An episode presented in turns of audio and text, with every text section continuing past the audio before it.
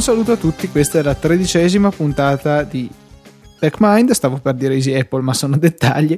Un saluto da Luca Zorzi e da Filippo Bigarella che eh, ho preso in controtempo decisamente con questa chiamata in ballo. No, più che altro stavo scoppiando a ridere a causa del tuo errore, ma sorvoliamo. D'accordo. Questa settimana, tanto per cambiare, indovinate un po', su TechMind tratteremo un paio di argomenti tecnici che vi possono sicuramente interessare e che credo miglioreranno sensi- sensibilmente la qualità della vostra vita. Eh, Filippo aveva intenzione di parlarci del reverse engineering. Sì, eh, infatti eh, ultimamente diciamo questa idea mi è venuta leggendo mm, vari articoli che compaiono su, sui diversi blog italiani e non in questi ultimi tempi quando si fa riferimento al jailbreak di iOS 6. Infatti eh, l'andazzo diciamo delle ultime settimane è, è, il continuare a pubblicare magari tweet o semplici voci che vengono diffuse eh, i cui concetti basilari sono il jailbreak di iOS 6 non arriverà mai eh, oppure eh, è impossibile effettuare il jailbreak di iOS 6 e, e via così. Eh, è, un, è, veramente un discorso che viene preso alla larga, diciamo, però è importante capire alcuni, eh, alcune delle fasi che eh, sono richieste per effettuare un jailbreak e quindi iniziare a scrivere un programma che può essere distribuito agli utenti. Una delle prime fasi è appunto il reverse engineering del codice che Apple eh, distribuisce eh, su iOS per trovare delle vulnerabilità all'interno del codice stesso. Quindi in questa puntata cercheremo di spiegare un po' eh, in maniera abbastanza dettagliata, ma non troppo, cos'è appunto il reverse engineering. Eh, esso viene tradotto in italiano con, con, il termine ingegneria inversa, molto letteralmente, e quando usiamo questo termine in campo informatico ci riferiamo eh, a, all'analisi di un software che viene effettuata per comprendere eh, il funzionamento del software stesso eh, senza avere a disposizione il codice sorgente. Quindi, è qualcosa che poi in realtà si può fare anche con oggetti fisici. Potremmo, per esempio, certamente. pensare di aprire un motore elettrico per cercare di capire come funziona. Il concetto è lo stesso. Certamente, infatti, può essere esteso a molti ambiti, eh, come dicevi te, ad esempio a quello della meccanica, ma anche all'architettura. Eh, leggevo articoli di recente. E, ma comunque, restando sempre in ambito informatico, eh, il reverse engineering viene eh, utilizzato eh, attraverso l'utilizzo di diversi strumenti e i principali diciamo sono eh, il disassembler e i decompiler in qualsiasi caso sono richieste conoscenze di, di programmazione e in particolare oltre che, che, della logica un po' del programma anche del linguaggio assembly ma eh, spieghiamo meglio cosa sono eh, un disassembler e un decompiler perché molto spesso anche diciamo le persone più esperte eh, tendono a confondere mh, questi due strumenti. Quindi ci metto tranquillamente nelle fila di queste persone. Ecco, non era un attacco diretto, ma Luca si è sentito come al solito preso in causa, quindi andiamo avanti. Un disassembler è un programma che ha il compito di, di tradurre, diciamo, eh, il codice dal linguaggio macchina al linguaggio assembly. Infatti, anche eh, questi due linguaggi, tra virgolette, poi spiegherò meglio il perché li ho messi tra virgolette, eh, vengono molto spesso confusi. Infatti, non sono la stessa cosa perché eh, il linguaggio macchina utilizza ehm, delle istruzioni che sono codificate in codice binario, quindi attraverso l'utilizzo di un alfabeto formato solamente da 0 ed 1. Mentre il linguaggio assembly, eh, che è diverso a seconda del processore per cui un programma viene compilato, eh, può già essere definato, definito un linguaggio di programmazione, dato che eh, utilizza comunque delle istruzioni mnemoniche, cioè eh, diciamo che hanno dei nomi e che quindi possono essere utilizzati in maniera eh, abbastanza semplice da un programmatore e possono essere comprese dalle persone che le leggono. Quindi eh, non, non ci troveremo di fronte a, come molto spesso capita nei film, ad una distesa infinita di 0 ed 1 che solo nei film le persone sono in grado di comprendere a prima vista, ma ha una lista di istruzioni eh, e, e, e procedimenti che comunque possono essere ricondotti a un procedimento logico. Sì, quindi è proprio una finzione totale, nessuno si mette lì a, a, a, cercare di interpretare il codice di binario di per sé, bisogna prima eh, dargli una risistemata per trasformarlo in qualcosa di leggibile. Sì, penso sia abbastanza sovrumano essere in grado di, di interpretare una sequenza di 0 ed 1 e appunto dare un senso a tale sequenza. Sì, fosse anche solo per cercare di trasformare eh, gli zeri e gli uni in eh, lettere e numeri veri e propri, per esempio, non so, una stringa su un bottone c'è scritto ciao, eh, di certo non è semplice riuscire a interpretarlo direttamente in binario, come minimo si va a tradurlo in una stringa leggibile dall'uomo. Esattamente, perché appunto, ripeto, solo nei film sono in grado di fare queste cose. Proseguendo con la nostra spiegazione, eh, dobbiamo spiegare il significato eh, del termine decompiler. Il decompiler è un, un altro tipo di programma eh, che molto spesso è integrato nello stesso programma del disassembler, ma che svolge una funzione diversa, mh, mm, più d'alto livello, diciamo. Perché mentre il disassembler ha il compito di tradurre il linguaggio macchina al linguaggio assembly, eh, il decompiler ha il compito di tradurre il linguaggio assembly in un linguaggio di alto livello, eh, cercando di creare una rappresentazione più accurata possibile del codice sorgente. In qualsiasi caso, però, a causa di tutti i processi che avvengono in fase di, di compilazione, eh, in primis delle ottimizzazioni che il codice subisce ad opera del compiler e, de, e del linker in um, fase successiva, è, impossibile creare lo stesso codice sorgente che il programmatore ha scritto, ma solamente un codice sorgente eh, formalmente corretto e che, si ingra- e, e che mh, mm, diciamo svolga le stesse funzioni, lo stesso compito del linguaggio compilato che stiamo analizzando. Per esempio, non vedremo di certo i nomi delle variabili scelte dal programmatore. esattamente, infatti, eh, ovviamente è impossibile eh, risalire a, a, tali nomi e, e, quindi ogni software dei compiler eh, assegna dei nomi alle variabili in maniera più sensata possibile, anche se molto spesso eh, si limitano a V1, V2 e via così, cioè n- non nomi significativi come spiegavamo nella scorsa puntata. Quindi immediatamente il codice diventa molto molto più difficile da interpretare. Vediamo le istruzioni che vengono eseguite, ma non capiamo, eh, perlomeno non in maniera evidente, come queste si colleghino tra loro. Esatto, però eh, in qualsiasi caso eh, abbiamo già fatto dei passi importanti perché siamo passati eh, da codice compilato, ovvero un eseguibile, un binario, eh, a eh, delle porzioni di codice che comunque possono essere lette da un programmatore, anche se eh, è necessario eh, dell'impegno per interpretare tale codice, è comunque eh, scritto in un linguaggio d'alto livello. Oppure, se stiamo parlando di codice in assembly, un, un programmatore eh, che conosce il codice assembly è in grado di ricostruire la logica del programma, anche se ovviamente ciò richiede molto tempo e molto lavoro. Quindi una volta che abbiamo questo codice resta solamente da capire qual è il suo significato, non ci sono altri passaggi in cui il computer ci può essere utile per procedere nell'analisi. Eh, beh, eh, diciamo in questo campo, quello del, della, del, disassem- del, disassembling e della decompilazione, eh, no, si limitano a, a, a, queste funzioni i programmi, diciamo, automatici.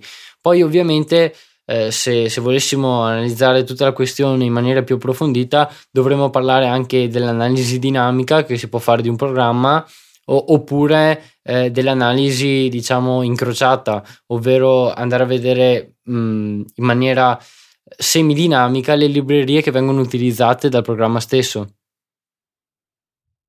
D'accordo, quindi una volta che noi abbiamo ottenuto tutto questo bel codice, eh, come possiamo sfruttarlo per i nostri scopi? Cioè, generalmente eh, il reverse engineering si fa per trovare delle falle nel codice oppure per riuscire magari a interfacciarsi con questo codice esatto. se lo sviluppatore originario non lo prevedeva. Credo che sia eh, pane per i tuoi denti, insomma, con i tuoi tweak eh, che esegui per gli iPhone jailbreakati. Credo che la maggior parte del gioco sia proprio questo, riuscire a capire come parlare con il software esistente sull'iPhone per piegarlo alla tua volontà. Infatti, eh, gli scopi principali del reverse engineering, del reverse engineering sono appunto, eh, come hai detto te, eh, trovare falle nel sistema che si sta analizzando oppure eh, essere in grado di interfacciarsi con esso.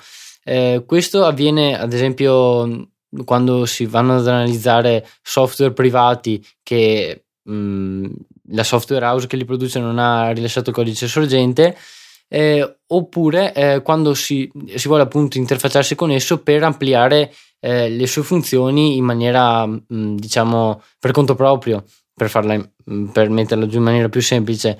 Quindi eh, come dicevi te giustamente quando si va a realizzare un tweak eh, si cerca di andare a modificare al volo all'interno del, del sistema delle funzioni e dei metodi che vengono chiamati per eh, piegare a proprio volere eh, appunto eh, di certi procedimenti o comunque certi processi. A sentirtelo nominare mi viene in mente quella che potrebbe essere una domanda nella testa di molti ascoltatori, cioè qual è la differenza tra funzioni e metodi? Eh, beh, diciamo che mh, per spiegarla in maniera ehm, sensata sarebbe comunque richiesto, eh, sarebbe comunque richiesto che tutti eh, gli ascoltatori avessero delle conoscenze di programmazione, ma ci limiteremo a dire che metodo, si parla di metodo quando ci, quando ci si riferisce a, a, a delle classi Objective-C e quindi a, a come vengono organizzate all'interno della memoria e all'interno del runtime di, di Objective-C eh, questi tipi particolari di funzioni. Sì, mi sa che siamo andati a parare su qualcosa di un po' troppo complicato da eh, citare incidentalmente. Magari in una prossima puntata approfondiremo un po' questo argomento e riusciremo che è comunque abbastanza ampio. Che è comunque abbastanza ampio proprio perché eh, è complicata, diciamo, l'organizzazione di classi, metodi, eh, variabili di stanza, liste di classe e tutto quello che, che segue all'interno del runtime di Objective-C. Benissimo, quindi direi di non eh, andare a cercarci appunto di, a, di, addentrarci in imprese più grosse di noi, almeno in questo tempo limitato che abbiamo per questa puntata. Eh, ripeto, magari tratteremo l'argomento in maniera più approfondita, se la cosa vi potrebbe interessare, magari scriveteci anche un semplice tweet al nostro account TechMind Podcast su Twitter naturalmente eh, Filippo comunque pensava di pagare i 36 dollari di tasca sua per eh, andare anche su app.net così nessuno ci può scrivere. No, beh, diciamo che mi sto quasi pentendo di, di, di, di essermi iscritto per conto mio ad app.net, però comunque spero di poterlo utilizzare in maniera più mm, proficua, ecco, in futuro. Quindi l'analisi si conclude qui o ci sono altre parti che ci potrebbero interessare? No, beh, eh, diciamo per dare un'infarinata generale, qui eh, abbiamo già spiegato abbastanza cose. Poi, come ho detto, sarebbe importante spiegare anche i processi di, di analisi dinamica che, che, possono essere fatti di un programma. Quindi, in sostanza, una conclusione che si può trarre da questa tua spiegazione è che chi dice che il jailbreak di iOS 6 è impossibile probabilmente sta un po' esagerando e non è competente in materia perché eh, eh, sembra una frase fatta, ma tutto è possibile, cioè con tanto lavoro in questo caso, ma comunque eh, è impossibile pensare che, eh, scusate il gioco di parole, ma è impossibile pensare che un programma sia eh, completamente privo di falle, soprattutto nel caso di una quantità di codice vastissima come iOS probabilmente riusciremo a fare Hello World con zero bug, ma qualsiasi cosa più grossa di quella eh, non sarebbe perfetta, almeno non perfetta al punto tale da rendere impossibile lo sfruttamento di eventuali errori eh, per i fini che decida un hacker, insomma. Appunto, man mano che aumenta la quantità di codice eh, all'interno di un programma, eh, in maniera direttamente proporzionale aumentano le possibilità che il programma stesso contenga delle falle. D'accordo, perfetto. Eh, quindi, finita questa analisi del software, volevo parlare di un, un argomento che personalmente trovo abbastanza affascinante, cioè eh, i sette layer OSI, che sono i sette strati su cui si basa la comunicazione di rete tra dispositivi. Quindi pensate eh, appunto al vostro iPhone che si connette in WiFi alla vostra rete domestica, il vostro invece computer fisso che utilizza un cavo Ethernet. Comunque si tratta sempre di dispositivi che alla fine vanno a basarsi su questi sette strati, che sono stati eh, ideati con un'idea ben chiara in mente, cioè la loro sostituibilità. Per esempio, potremmo pensare eh, già in questo caso di vedere una grande differenza. Noi poi magari eseguiamo delle applicazioni che vanno a, a parlare su internet. Non so, pensiamo a un client per Twitter, funziona più o meno nella stessa maniera su iPhone e sul computer. Eh, però chiaramente abbiamo subito davanti agli occhi una grossa differenza. L'iPhone usa il WiFi, mentre invece il computer, nel mio esempio, utilizzava Ethernet. Quindi uno di questi eh, livelli sicuramente è cambiato, in questo caso si tratta del livello fisico. Eh, riusciamo quindi a creare una struttura sottostante alle nostre applicazioni che sia in grado eh, di essere resistente al cambiamento del, dei mezzi fisici e non solo attraverso i quali trasmettiamo i nostri dati. I sette livelli, dal più elevato al più basso, sono le applicazioni, il livello di presentazione, di sessione, di trasporto, di rete, di collegamento dati e fisico. Il livello fisico è proprio quello che si occupa della tra- trasmissione degli zeri e degli uni utilizzati dai calcolatori. Um, pensiamo per esempio al, al, cavo Ethernet di cui eh, avevo accennato prima.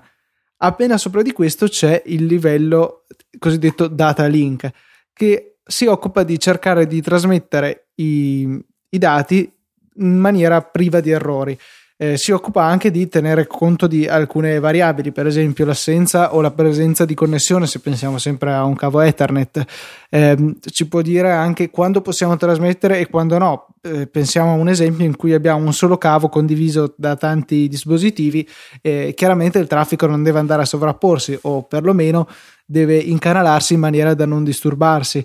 Ehm, poi fa anche dei controlli sugli errori, insomma, fa di- diverse funzioni di basso livello per l'appunto, infatti questo è solamente secondo livello, che permettono a tutta la catena dei layer di funzionare correttamente, dando alle applicazioni la possibilità di comunicare tra di loro. Il livello di rete permette di eh, distribuire meglio i dati. Pensiamo per esempio alla sua, alla sua capacità di dividere grandi file, per la, scusate le, la poca precisione, ma è giusto per cercare di dare un'idea. Eh, pensare appunto a grandi file che debbano essere suddivisi in pacchettini più piccoli per poter essere trasmessi eh, sulla rete. È proprio il network layer che se ne occupa e poi fa diverse altre funzioni, eh, per esempio della gestione della velocità del traffico. Se per esempio noi proviamo a inviare un file a una velocità che è superiore a quella gestibile dalla nostra rete, sarà il network layer ad avvertire gli stati sovrastanti che devono rallentare perché eh, inviano a una velocità che eccede la capacità fisica del mezzo trasmissivo. Sul livello superiore abbiamo appunto il livello di trasporto che si occupa del, anche qui della gestione dei, dei, messaggi che vengono trasmessi, della velocità e anche eh, del parlare appunto con le applicazioni dicendo il messaggio è stato ricevuto, il messaggio è andato perso e quindi se necessario si occupa di rimettere, eh, di ritrasmettere il messaggio che non fosse arrivato a destinazione, insomma si occupa del mantenere integra la comunicazione in modo da permettere ancora una volta alle applicazioni di potersene non occupare, di assumere che i dati arrivano e come sono stati trasmessi, insomma. Abbiamo poi il layer di sessione che si occupa di stabilire delle connessioni o appunto le cosiddette sessioni e di terminarle.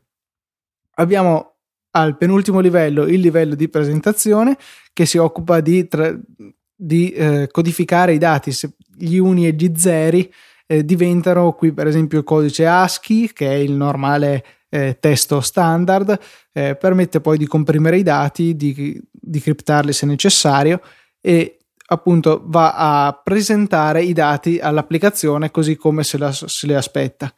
Il livello dell'applicazione è quello con cui abbiamo effettivamente a che fare, per esempio un browser web, una, una possibilità di fare eh, trasferimento file tra computer, per esempio pensiamo ai tipici protocolli di rete come per esempio SMB o FP in casa Apple.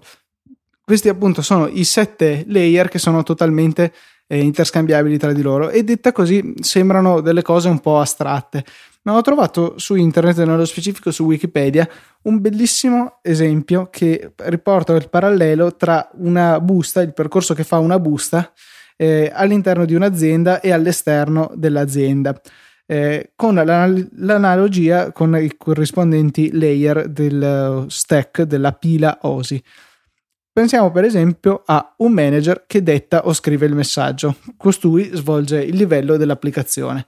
L'assistente, livello di presentazione, corregge gli errori formali e prepara la versione finale. Poi abbiamo al livello di sessione la segretaria che fornisce gli indirizzi necessari e imbusta la lettera.